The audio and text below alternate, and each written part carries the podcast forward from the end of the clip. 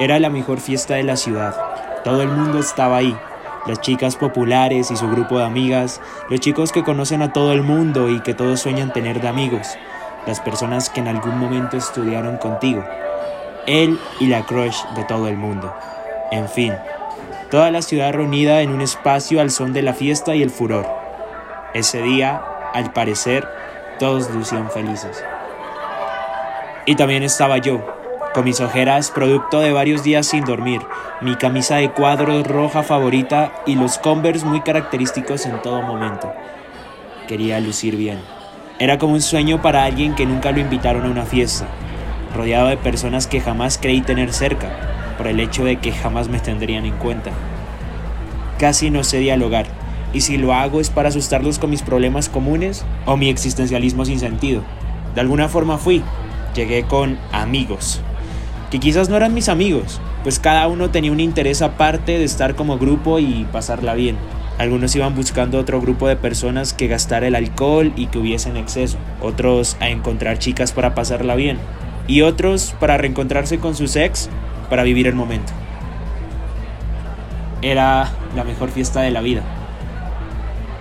Y yo, en un costado con una copa vacía que jamás se llenó, con mis piernas temblando y por dentro pensando en la forma de salir de ahí, viviendo el pánico de todas las miradas que me observaban. En su mayoría, todas me situaban como el raro o el extraño del parche. No sé si nuevamente mi cabeza quería engañarme como suele hacerlo. En algún momento me recriminaba el por qué no fui, pero es que no podía perderme semejante suceso. Era mi primera oportunidad de estar en una fiesta tan importante. Quizás la manera de socializar sería bailando, pero ¿cómo lo intentaría si solo con acercármele a alguien me invade el temor a que diga que no y se burle? Estaba jodido.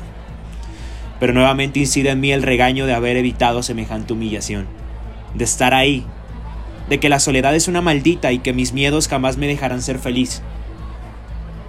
En un milagro, decido despegarme del lugar y proceder a salir.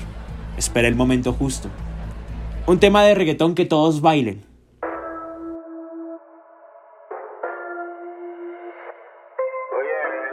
Y mientras todos iban en fila a bailar, yo salí corriendo como si estuviera huyéndole a un monstruo. El miembro del staff de seguridad me miraba fijamente y solo me señalaba que si salía no volvía a entrar, pero vio mi cara de desespero y angustia. Se arrepintió y solo dijo que si vuelva avise. En ese momento caminé hacia la parte de afuera.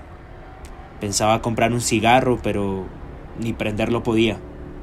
Reían dos señores y la dueña del carro de Mecato me trataba como un inepto.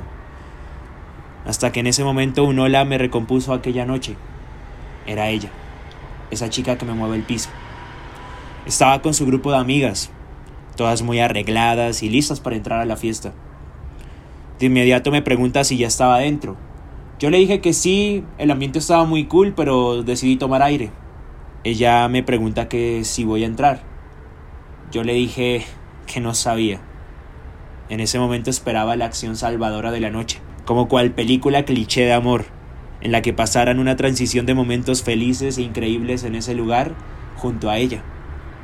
Pero todo ello acabó, con ella despidiéndose de una manera cortante y en el fondo viéndose con su chico.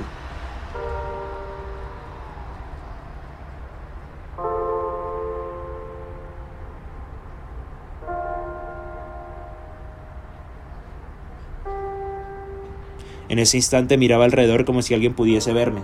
Buscaba una forma de pedir auxilio, de quererme incluir a un grupo de amigos o al menos hablar con alguien.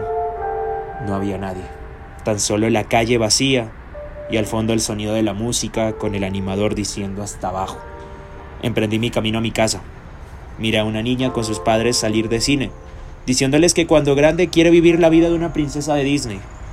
A una pareja de novios besarse y abrazarse mientras salían del mejor restaurante de la ciudad.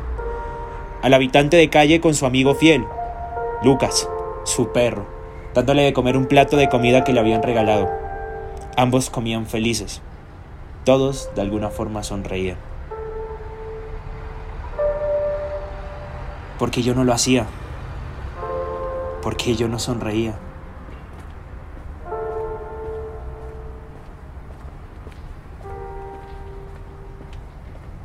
Seguía cuestionándome mientras caminaba. Llegué a mi casa, me acosté sin decir nada. No me entendía, no disfrutaba el momento, no sonreía. Y como castigo pleno a mí mismo, revisaba los mensajes de WhatsApp esperando que alguien preguntase dónde estaba. Pero no había nada. Y como cereza en el pastel, revisé Instagram y me encontré a todos disfrutando y viviendo de la mejor fiesta de la vida.